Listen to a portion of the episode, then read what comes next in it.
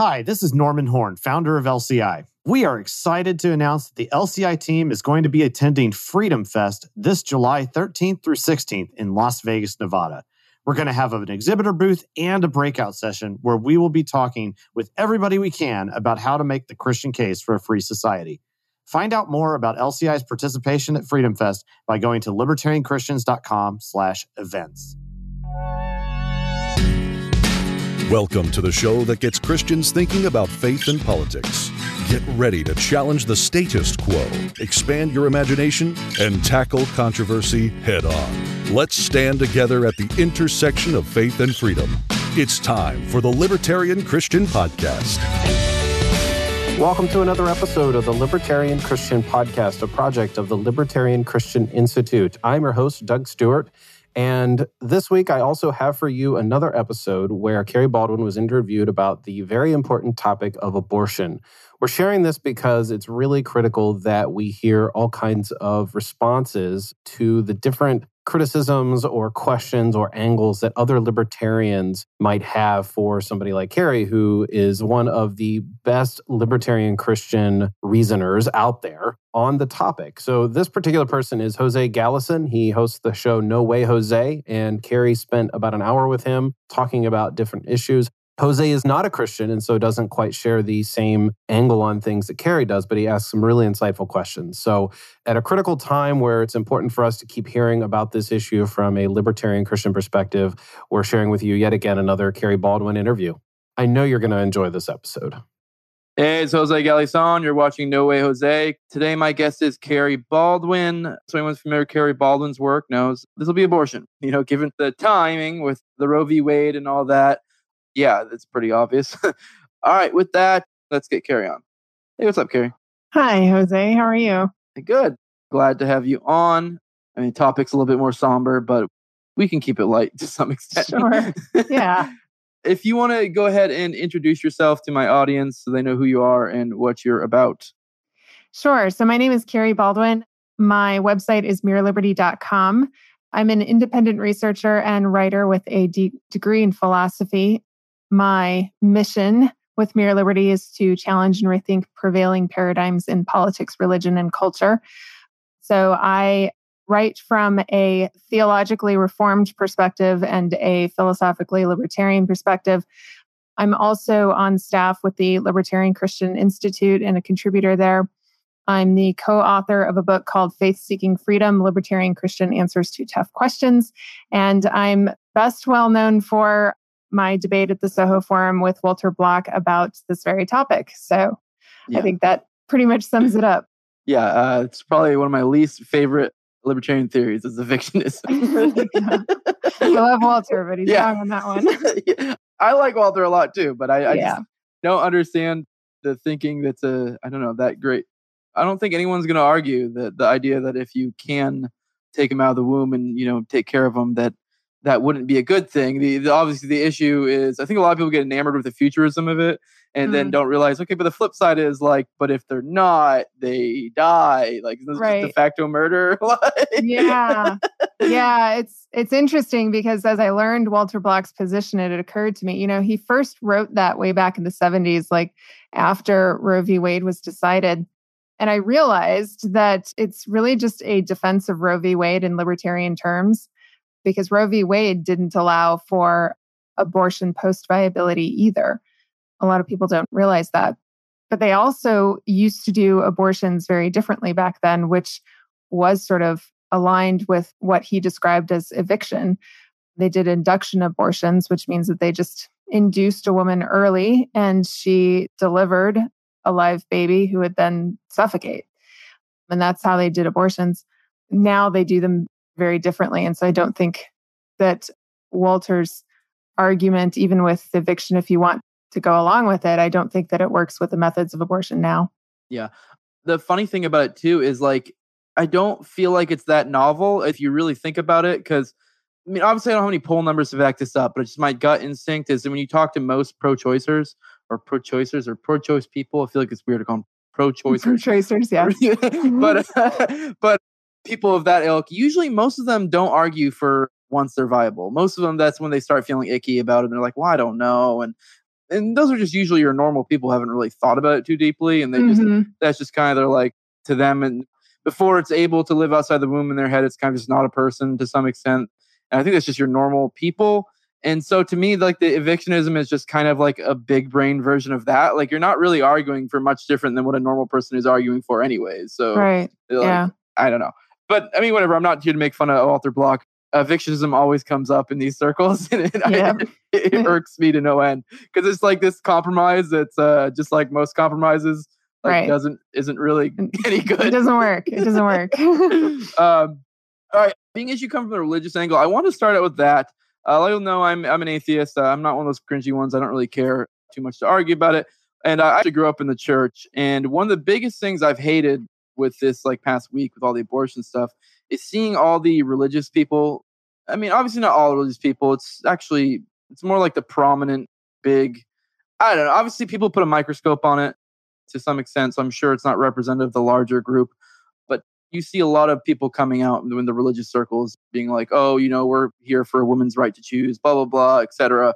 And I don't know. That really rubs me the wrong way because I'd be hard pressed to actually argue scripture right now. But I just remember growing up in the church. This was never this the spirit of anything of that I ever experienced. Yeah. Like that's not to say that the characterizations that the pro-choice people will give of religious people, obviously those are flawed. I think most people in church aren't against abortion because they hate women or something stupid. It's just because they find it to be immoral and killing a baby, which is pretty reasonable because right. I yeah. agree with that. But I want to get the religious arguments. I actually think it's important. While I'm not a religious individual, I would like to hear your religious argument against it. We don't have to dwell on this for too long.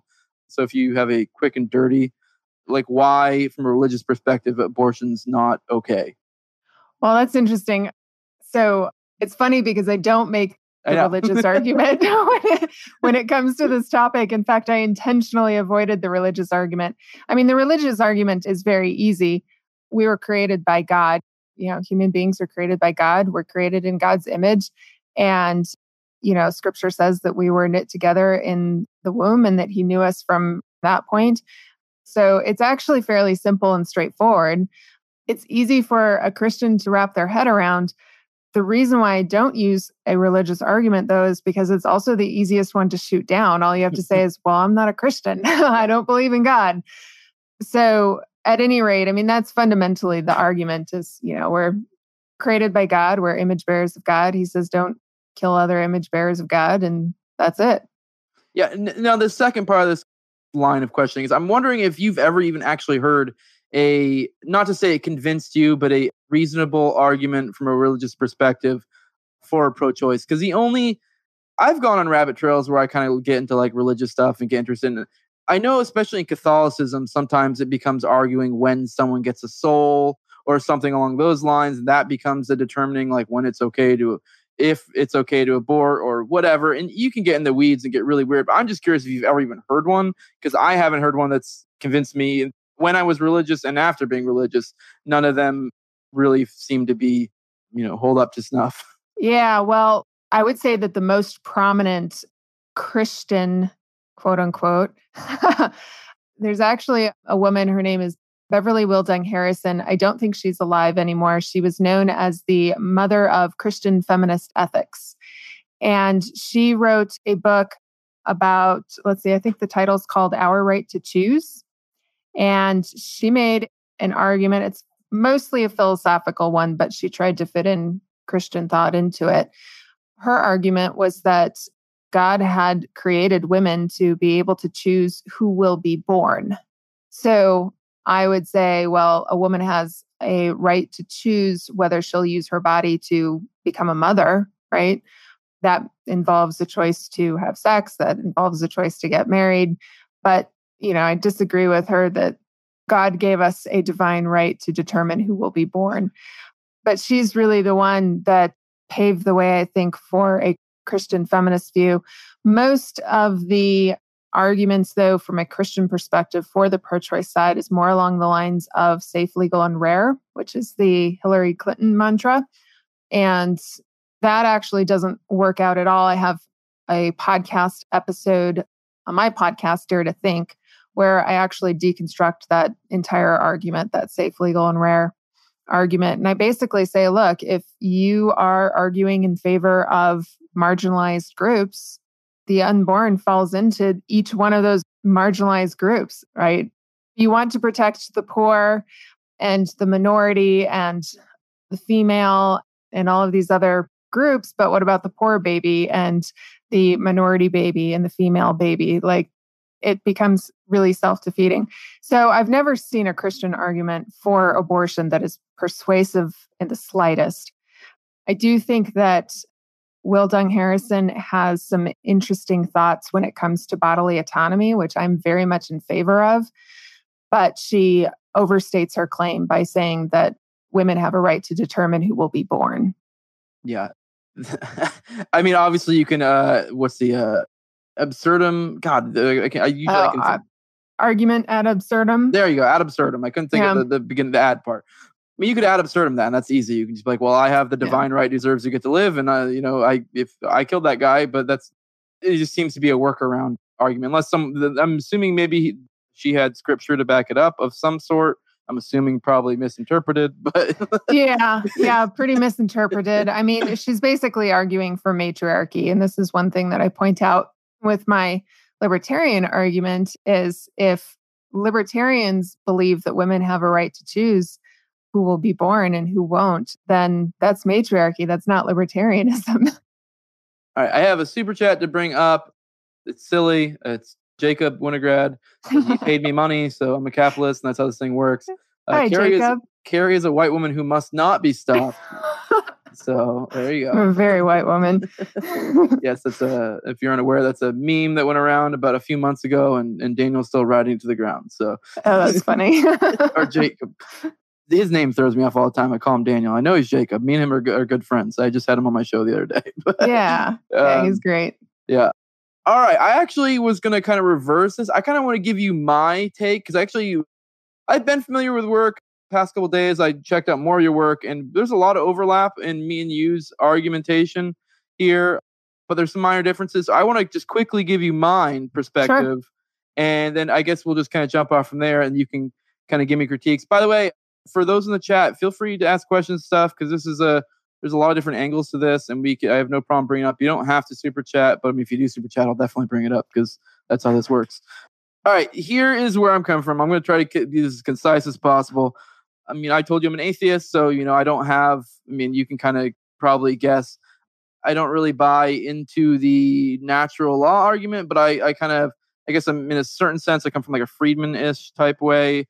But basically, I think the, the most conducive way to have like the greatest degree of harmony essentially would be a libertarian private property legal framework, something along those lines. And I think a separate human is created when it has its own separate genetic code, essentially, something along those lines. By the way, this is not you. I'm sure you're way more knowledgeable in this stuff. This is kind of my basic bullet points. At that point, it has its own property rights. It was created by the mother and the father. And so I see that in my head as a, some sort of like an implicit contract, if you will, of some sort the example I like to use would be like if I went into a restaurant, sat down, waiter came to me, is like, "What would you like to eat?" I ordered, ate everything. At the end of the day, he gave me a bill, and I was like, "What? You expect me to pay?" Like, right, like, right. like it was pretty obvious what was happening here, and any reasonable person who's ever been in a restaurant can understand that. Another example with abortions, you know, to put in private property terms, would be kind of like if I invited someone, and this even works in this situation because you're literally did the act that created the human being uh, mm-hmm. and you bring them up on a, a, hot air balloon, and then you decide once you're in the air, you know, I, I, I don't, you know what, I don't think I want you in this balloon anymore. You need to get out. Like, I think at some point you do have some sort of positive right of like, I need to wait till I bring them back. If you want to call it a positive right, I think maybe that's a misuse of it, but sure, call it a private right if that's what makes it works for you. Now, with this line of argumentation, I think this then makes it, in my opinion, I may be wrong, that in cases of rape or cases where say it's like underage children or you know maybe mental retardation you could make a case that they weren't aware of what they were doing and maybe you can make some sort of case for why an abortion while unfortunate could be considered acceptable. Because while you it wouldn't be fair to call the baby an aggressor is still doing harm in some sense to the female's body. They don't want it there i mean and they had no part in bringing it into the situation so yes, the child's not an aggressor, but it's a thing causing her harm. And I think it's more than fair. And I'm sure this is probably be where we come at odds. And by the way, it's not things I feel strongly about. Very much okay. novice, so I'm not going to get hurt. And we can get into the legal stuff in the bit because I think you actually have way more say than I do. That's kind of where the legal side of this is where it really kind of is like I draw a blank because it does get weird because it's mm-hmm. the victim aspect. Like you killed the mm-hmm. victim, and unless you have a father who wanted it, you get into a weird like, how do we do restitution? But mm-hmm. we won't get into that. That's my why I basically a pro lifer, if you want to call me that. Although I don't necessarily advocate for anti-abortion laws or whatever. So Right. But I'm also not necessarily against them either. so, right. I, I, hear you. I yeah. hear you. So that's my bullet points. And I think it has a lot of similar argumentation, although you take a couple different angles and end up with similar conclusions, except for the rape thing. That's the biggest, I think, place where we divert from. So, yeah. yeah. Well, I'll start out with this actually. I was introduced to the notion of a pro life libertarian. Mm, must have been like, well, it's probably been more like 15 years ago now. The proprietor of the pro life libertarians website was an atheist. I don't know if they're still active on that site or not, but that's how I first found out about it. And it's interesting because it was at about that time that I was also introduced to a pagan, like practicing Wiccan pro lifer. So that was the first time where I was like, oh, this isn't a Christian thing. so, at any rate, I guess I'll start with the natural law theory. That's one place where we are distinct. And I'd say, you know, Murray Rothbard was also an atheist, although he was married to a Presbyterian. Yeah. And he argued for a kind of natural law theory that didn't necessarily require a belief in God. Yeah. Right. It was basically if this is self evident from nature, then there's a norm to be derived here, right? There's a natural law to be derived. And so I think that one of the main problems with the abortion debate, especially among libertarians, is that they've looked at the situation between the woman and her offspring as being something that we need to apply a law to rather than derive a law from. Mm-hmm. And so that's where my position is unique is because I'm looking at this. Look, humanity is not just man qua man, right? Mankind qua male. We have to look at it as mankind qua woman and mankind qua offspring because human beings are all three. And so mankind qua woman teaches us something that we haven't been able to learn from mankind qua man. So at any rate, my argument with this has to do with the fact that every single human being originates from within the mother's womb.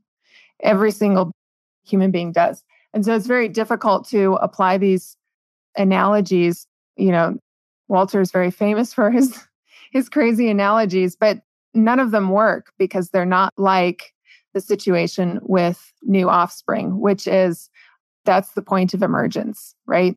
human beings don't emerge into any other place in the world. They don't come into existence.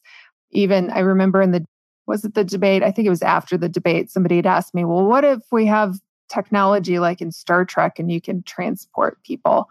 Isn't that sort of the same thing?" And it's no, because even if you look at that technology, that person has originated from somewhere else, right? And so before intercourse, before conception, that human being doesn't exist anywhere. It wasn't put in the mother, it was created in the mother, it emerges in the mother.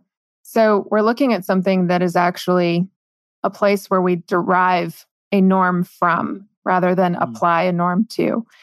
So that's number one. I number, do want to comment on that. I will say, yeah, I 100% agree that if, obviously I say I don't necessarily come from a natural law theory type perspective, but mm-hmm. if you're going to go down that line of logic, it's it is kind of funny that that was where Rothbard's argumentation was based in, and he still ended up arguing the opposite. Because I mean, what's more natural than childbirth? I mean, so, but yeah, yeah, I would say you know, from reading Rothbard, I'd say Rothbard's motivation was to ensure the self ownership of the woman, and I don't really find fault with that. I've mentioned before the self ownership of the woman matters, right? Her bodily mm-hmm. autonomy, her agency matters. And this is where I think the conventional pro life side really, really messes up. And to their detriment, by the way, it's completely unhelpful.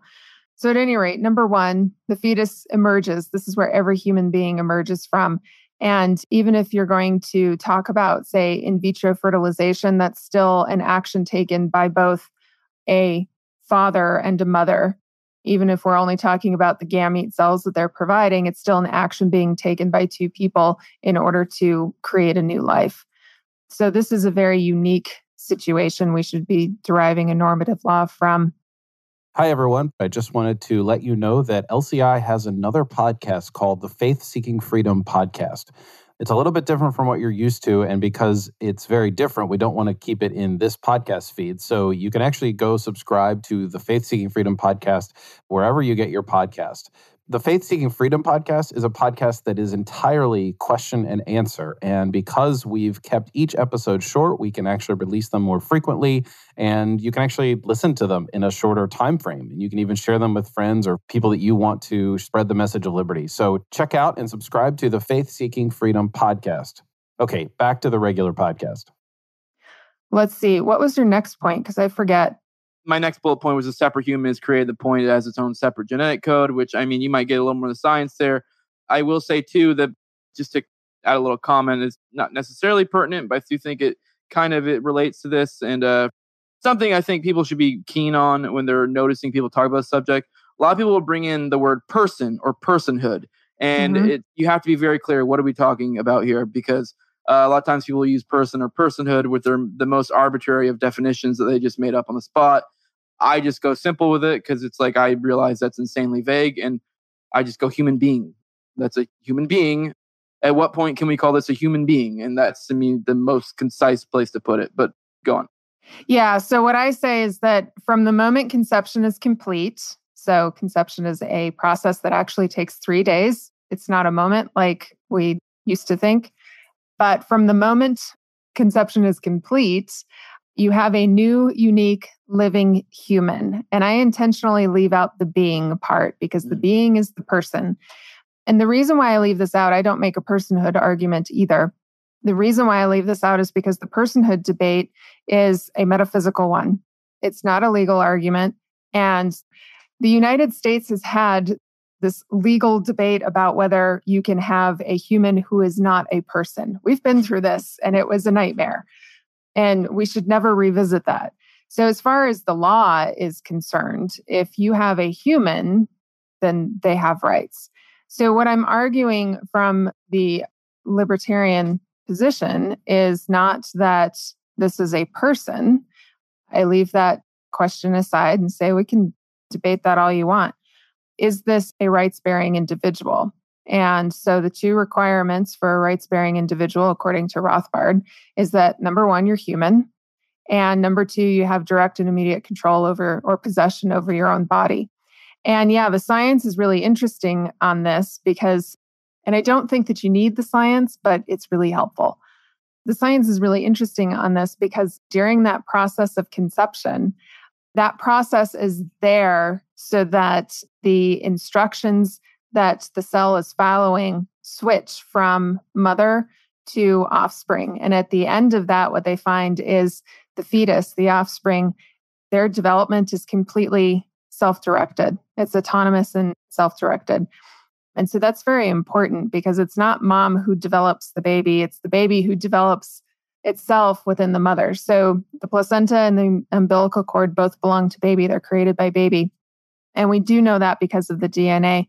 I do caution people that it's not merely the presence of DNA, though that is the deciding factor on this. I mean, you can take a piece of your own DNA right now, right, and mm. sort of set it aside, and that's not another Jose, right? Yeah. So, and you can there could even be genetic mutations within it, so you could say it's a separate genetic code. Right. People could get really if you got a few lawyers in here, they could go to town. Uh, obviously. Oh yeah, yeah. well, and it does raise an interesting question. You know, it raises all mm-hmm. kinds of interesting questions about cloning and whether or not, like, you know, you get that genetic testing done and does that company now like own a part of you? Like, it's interesting the implications for all of that is concerned. So, yeah, I don't make an argument for personhood. In fact, it's really interesting. It's the pro lifers now who try to, or at least they were trying to pass personhood laws. I think that they've left that behind and are now on these heartbeat laws. But I remember cautioning pro lifers about this because, oh, well, again, you don't want the state deciding, defining what a person is apart from a human.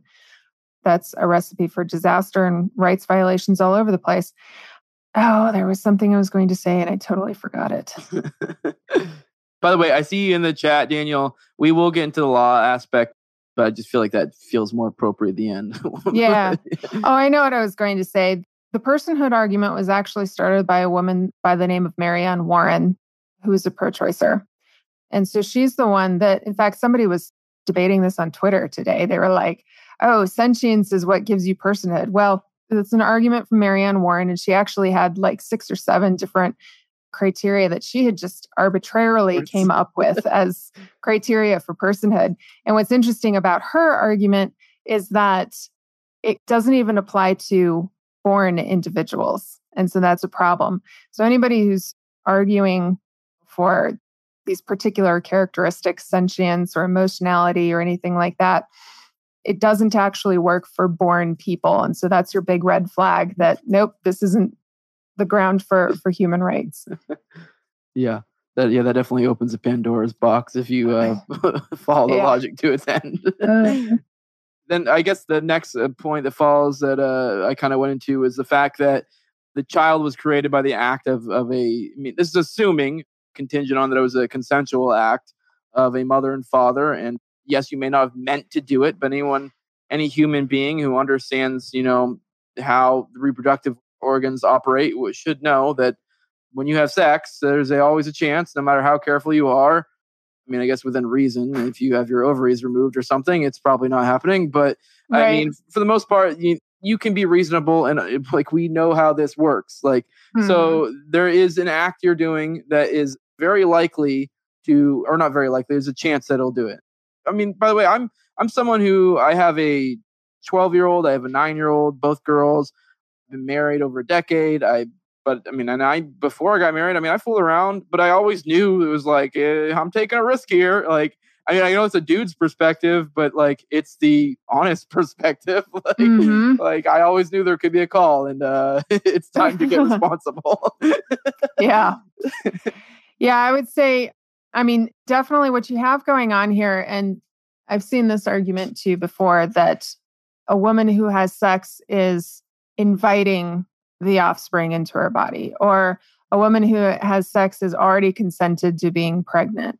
I think that those aren't true things to say.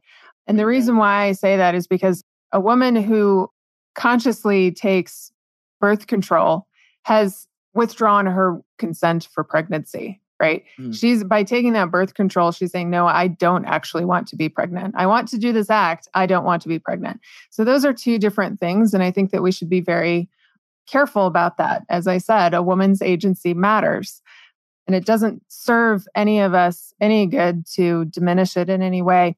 However, and this is something that Ludwig von Mises talks about in Human Action, that is is that we are not free well and he doesn't use these exact words but essentially we're not free from the consequences of our actions and that goes for the actions that we take where we don't know what the outcome is and the reason why that's the case is because most actions that we take, we don't know what the outcome is going to be, right? Even if you do engage in sexual intercourse, like if you know that there's a possibility, that's one thing, but you don't know that pregnancy is actually going to occur as a consequence, right? You have infertile couples, for example, who try and try and try, and their actions don't result in that consequence. So, what I say is that conception is an involuntary process that can result from intercourse. And as long as the choice for intercourse was volitional, you know, in other words, that woman made a choice to have sex, whether she knew what the consequences were going to be or not, she is now responsible for the consequences of those actions. Now, she can help herself by being informed, right? by learning something about sex, by learning something about the consequences, by learning something about, you know, motherhood, about birth control. Like she can inform herself and, you know, decide whether that's a risk worth taking, but it's still a risk, right? And she's not free from the consequences of her actions. So, where volitional intercourse has taken place, if she gets pregnant, she is then responsible for the result. And that incidentally means that there's no force involved. The pro choice side wants to say, oh, you're forcing me to carry a baby. Well, no, there's no force. The baby isn't an, an actor. It can't, it didn't have any choice in, in coming into being. None of us did. It's not taking an action against you. So it's not a violation of the non aggression principle. Nobody's forcing you. Now, in the case of rape, it is true that somebody's forcing you to carry a child. But in that case, we have to, and I use this in the Walter Block debate, we have to go back to the Robinson Crusoe thought experiment. You take away the technology for birth control, you take away the state or any civil governance, any, you know, the church, anybody who might come along and try to say that there's a moral obligation for her to carry that baby. You take away all of that and you just have a man and a woman on the island. If that man rapes that woman, she's stuck with that baby until she gives birth. So there's actually a natural limitation that's created on her. That natural limitation occurs whether it's volitional or not. But in the case of rape, the force involved is from the rapist. And the reason why I argue that abortion shouldn't be allowed in the case of rape is because that lets the rapist off the hook. That lets him scoot his way out the back door and leave the woman with the baby. And that's a problem because that's saying that, and our current criminal justice system reflects that, saying that rape is just this, this passive act. It's already passed, it's gone. I'm very sorry that you're pregnant, but that's it it's really interesting that rape is one of the only violent crimes where judges will ask if the woman invited it. you know, when somebody is murdered or, you know, has their property stolen, nobody says, well, were you asking for it maybe just a little bit? Like nobody does that, but they do it with rape cases. So, at any rate, I'm opposed to abortion in the case of rape because it lets the rapist off the hook. Incidentally, when legal abortion was being advocated for with second wave feminism, it wasn't the feminists initially who wanted abortion to be legalized. It was a group of men, Hugh Hefner was one of them, who wanted to make abortion legal so that they could have consequence free sex. And somehow that got translated into, oh, the sexual revolution is about women wanting to have consequence free sex. And there were certainly feminists that jumped on board with Hugh Hefner and, and his guys, but that was started by small group of men. I don't want to lump all men into that, but it was a small group of men who wanted to get off the hook for being responsible as a father. So, you know, incidentally, if we recognize the rights of the fetus, the fact that it's a rights bearing individual. We get a very clear picture of what rape is. We get a very clear picture of what's going on with the woman. The woman's an owner of a means of production, right? Rape isn't just non consensual sex, right? That's why it seems like it's a passing thing. Oh, well, you know, there's lots of things that we don't give our consent for, or that we arbitrarily or haphazardly give our consent for in like, you know, terms and conditions on an app. It's like, read this whole thing before you accept this app. Okay. We do that all the time, and it's a very passing moment. But if the fetus is a rights bearing individual, then the woman is an owner of a means of production, and it's the ultimate means of production. If the woman's an owner of a means of production, then that means that rape is not just about consent. Rape is invasion, it's usurpation, it's enslavement. I mentioned on the Bob Murphy show that it is literally the manifestation of war on the individual. And I don't mean that in a metaphorical sense, I mean that in a very literal sense. Now, metaphorically, you might say that war is the rape of a nation, but we wouldn't be able to say that without being able to establish what rape is on the individual. But extended from that, then, we would actually be able to figure out where father's rights come into the picture. And I know that that's a very important issue for a lot of libertarian men who've been disenchanted with the feminist movements and child custody laws and family courts and all of those nightmares. And even those men who know women who aborted their offspring and didn't want their child aborted. So I haven't actually worked that out, but I know that my view has implications for that that need to be worked out. Mm-hmm. Hey everyone, if you're like me, you listen to a lot of podcasts by producers and creators who have a listener support model. Sometimes people call it the Patreon model, where they ask listeners to give them money to keep the podcast going because they want a list of supporters. And there's certain benefits to doing that. They offer, you know, free episodes ahead of time or bonus content and so forth. LCI has taken a different approach because we're a 501c3 nonprofit. We operate solely on the donations of those who are generous and love what we do. Now, we are totally appreciative of the fact that we have a growing audience and everybody's sharing our content. But if you'd like to be one of the people who donate to the Libertarian Christian Institute because we're a nonprofit, it's actually tax deductible. You can do that at libertarianchristians.com slash donate. You can donate in a number of ways, some of which incur fees for us and some of which do not. And you can either choose to pay those fees or not. However you want to do it, any small amount actually helps we actually do encourage people to sign up for some sort of monthly contribution. So that gives us a better sense of how things are going to go each month through the year. So even if it's as little as five, ten bucks a month, that really helps us a lot. You know, that really adds up when more and more people do it. So we appreciate all of your support, whether it's sharing, liking, reviewing, and doing all that. But we, of course, uh, appreciate an actual financial donation to the Libertarian Christian Institute. All right. Well, I think we kind of covered, you, you kind of pushed back a little bit on a lot of my points there. I will say the rape thing for me is probably the part where I struggle the most. I just only come to that conclusion because I kind of go sort of the contract theory way, whereas you're coming from a more natural law. I will say the take you've given on why uh, abortion is permissible through rape obviously is contingent on a uh, on a certain criminal justice system to some extent being in place, which we don't necessarily have. Yeah.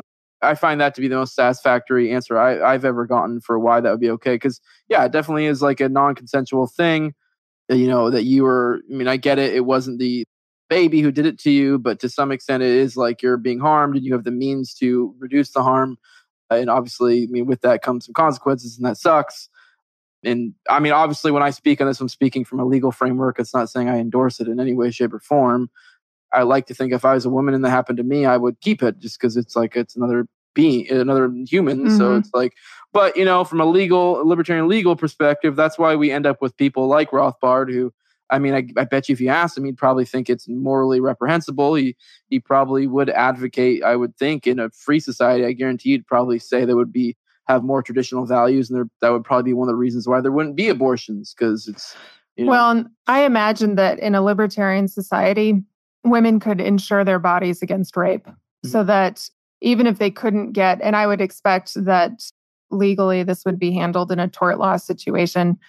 I have not actually calculated the numbers, but I believe that rape would be considered one of the most expensive crimes.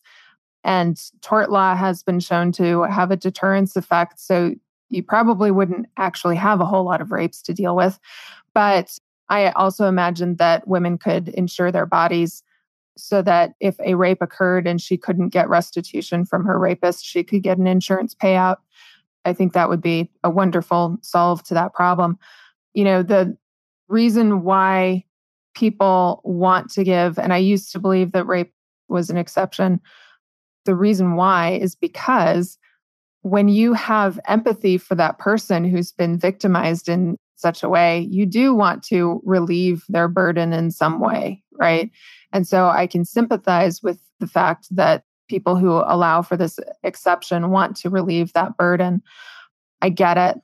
But at the end of the day, this is an issue that requires adjudication. It, that's where we need civil governance. And women are being, you know, they're left hanging with that. So this is one of those cases where this sort of help, this sort of relieving the burden is actually a greater travesty for the woman. She's not getting justice for the action taken against her. Caleb Brown of Faithfully Praxis asked me to ask you about IVF. I don't know if you want to expand on that. I don't know if that. I mean, I obviously I'm, i know you know what IVF is, but mm-hmm. I don't mm-hmm. know what he means by ask you about it. There are a lot of things to ask. well, I think he's I think he's asking. I think, and I'm pretty sure he's asked me on Twitter before. I believe what he's asking me is if in vitro fertilization would be permissible in a pro life libertarian society, let's put it that way. And the issue with IVF is that you have to fertilize multiple eggs at once and you implant some of them. And you do it this way because there's an expectation that most will not survive, that only one or two will take. And every now and then you hear these crazy stories about, you know, sex sextuplets or whatever, where a woman gives birth to six or seven babies. Well, that's because all of the fertilized eggs took. So the actually the big question is what do you do with the eggs that didn't get implanted? Well, those get frozen. And they've actually got a name for them. I can't remember what the name is for them. Maybe Caleb knows because you can actually adopt these embryos. Sometimes they get frozen, like if you fertilize, I don't know, 10 eggs and you use five of them and one of them takes, you know, the other four die in the womb. You've got five that are just frozen perpetually until somebody wants them. So the big question is is it a violation of a person's rights to be kept on ice perpetually until you're useful? And I'd say it's a very utilitarian way of looking at human beings. And if a fetus is a rights bearing individual from the moment conception is complete, then they have a right to not be frozen even for a short amount of time. They're being used in that regard. And so I think that's a rights violation. So if there is an IVF procedure in a libertarian society, it could not include freezing embryos and that sort of thing. So, all right, let's talk a little bit more about the legal side things. Like, what exactly would we do with a mother in a true free society? You know, not our current one, because really our current criminal justice system is basically set up to be punitive, which I think most libertarian legal systems, you know, theoretically are supposed to be more like a what's a not a recompense. Maybe that's not the wrong word. Restitution. Uh, restitution. Yeah.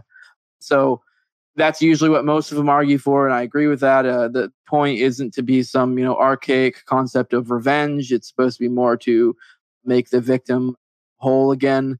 So, and I mean, obviously, with that becomes the issue with abortion is obviously the victim you killed, and you know, being as they're a fetus, they probably don't have a whole lot of people that could take up the mantle of the aggrieved party aside from maybe one of the two people involved in creating it and obviously maybe the father but so it it gets mm-hmm. in a mm-hmm. weird legal quagmire, which with what do we do here? So I'll let you go. Yeah. So if we were even just talking about the American constitutional republic, right, that would still be preferable to the police state that we have right now. Pro lifers, when they talk about criminalizing abortion, there's this sense of moral outrage, right? There's some revenge, some sense of revenge that they want to take with the mother. You know, they want to take some punitive action. And the reality is, is in the constitutional republic, she has a presumption of innocence. She is to be free of searches and seizures. You know, she's got all these rights of the accused that exist or that are supposed to exist that don't actually exist now in our current paradigm. I mean, that there's some lip service, we'll say. But, you know, when it comes to, say, the war on drugs, all they need is, all the police need is mere suspicion. And that becomes a problem. And the pro choice, I would say pro choice libertarians are right to call this out. There's a concern that a woman who, say, miscarries will get caught up. Somebody will accuse her of having, you know, taken abor- an abortion pill or whatever, and she'll get caught up in the legal system for really no good reason. She didn't commit a crime. And that's very dangerous because a lot of women who miscarry will actually blame themselves and take responsibility when, when they shouldn't. You know, they're not in a good mental health state when they miscarry. And so they will blame themselves. And that is the, the, the last place you want these women to be are siphoned up into a police state in that whole situation. So, you know, when it comes to enforcement, I'm very much anti authoritarian on that. I don't think that we should use a police state to enforce abortion prohibition. But how would we actually do it? There are two forms of justice or adjudication that I would say are valid. One is tort, which we've already explained or talked about a little bit. I think that this is more appropriate, say, for you know a physician who gives a woman the two pills used in in a medical abortion, right? I think in that case that should be used in a tort situation. He should have to pay restitution to the grieving party. That could be the father. That could be, I would say, any like the woman's parents any in laws, right? Anybody who has a direct familial connection, I think, would have a legitimate claim. I would say, though, that when it comes to the abortive woman, most women abort for two reasons poverty and bad relationships. And I say bad relationships, but I mean like abusive relationships. I don't mean just, you know, I don't get along with my boyfriend. I mean emotionally, psychologically, and even physically abusive relationships. In that case, she really is in a situation of crisis. When it comes to poverty or a sense of poverty, she might be middle income, but they might be really tight on their household budget, and she doesn't feel like they can afford to have the baby. And so she'll go and abort. In those situations, I would say that the model, at least the model that I advocate for, is the restorative justice model. This is a model that has been really promoted heavily by Matt Kibbe and his wife from Free the People. They have a documentary called How to Love Your Enemies, where they document the restorative justice model that is used in Longmont, Colorado. And they've actually been using it, I think she said, for like two decades. But in this model, you don't have offenders, you have responsible parties. And you do have a victim, but you bring the victim and the responsible party together. It's all voluntary and it's done outside of the state. The municipality doesn't operate this. It's voluntary. The responsible party and the victim come together in a supervised environment. You know, they've got volunteers from the community, they've got workers who understand the model, and they come together and they really talk about, you know, what harm was actually taking place, what that meant to the victim. But we also get to hear why the responsible party made the decisions that that she did or that he did. Now, I will say that they don't use this model and I think they're right to not use this model in cases of abuse because in that case it's very bad to get in that case the mom's the victim even though she's abortive. She's a victim of an abusive spouse and that's very dangerous to bring those two together. And so in that case I would say there's a potential tort but you'd have to, you know, you'd have to work that out.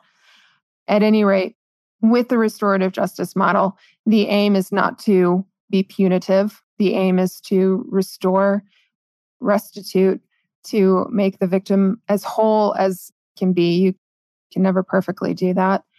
But it also aims to not destroy people's lives. And a woman who's aborted already feels like her life is destroyed. There's no sense in rubbing salt on that wound. So you know, it aims to restore not only the victim, but the responsible party as well, so that they don't repeat.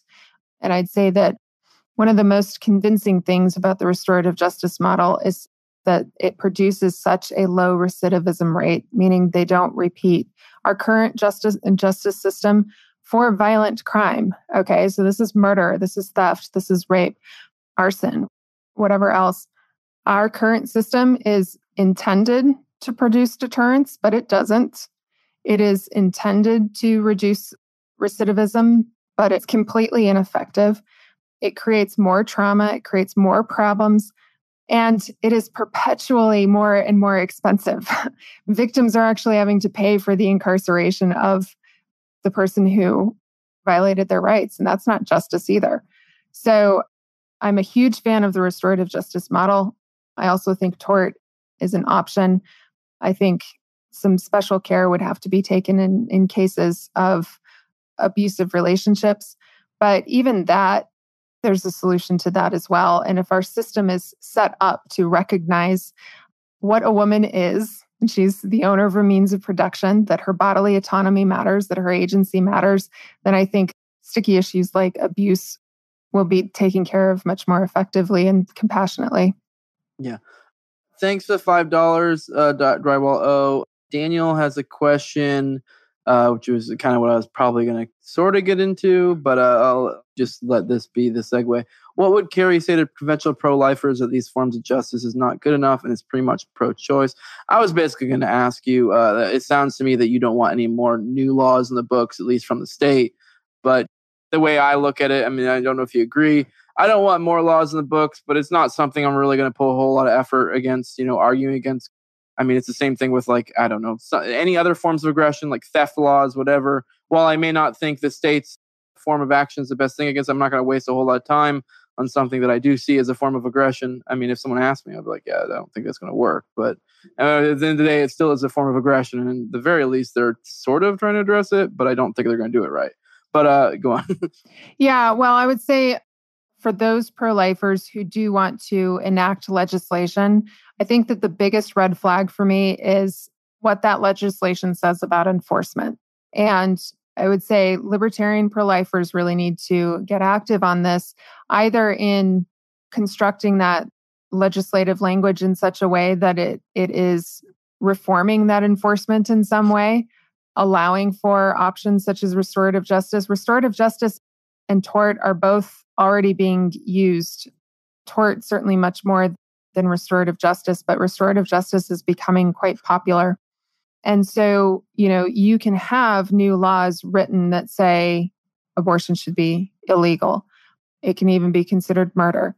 But in the language of the legislation is where we should really be saying no to, you know, war on drugs sorts of enforcement and saying yes to restorative justice using those models.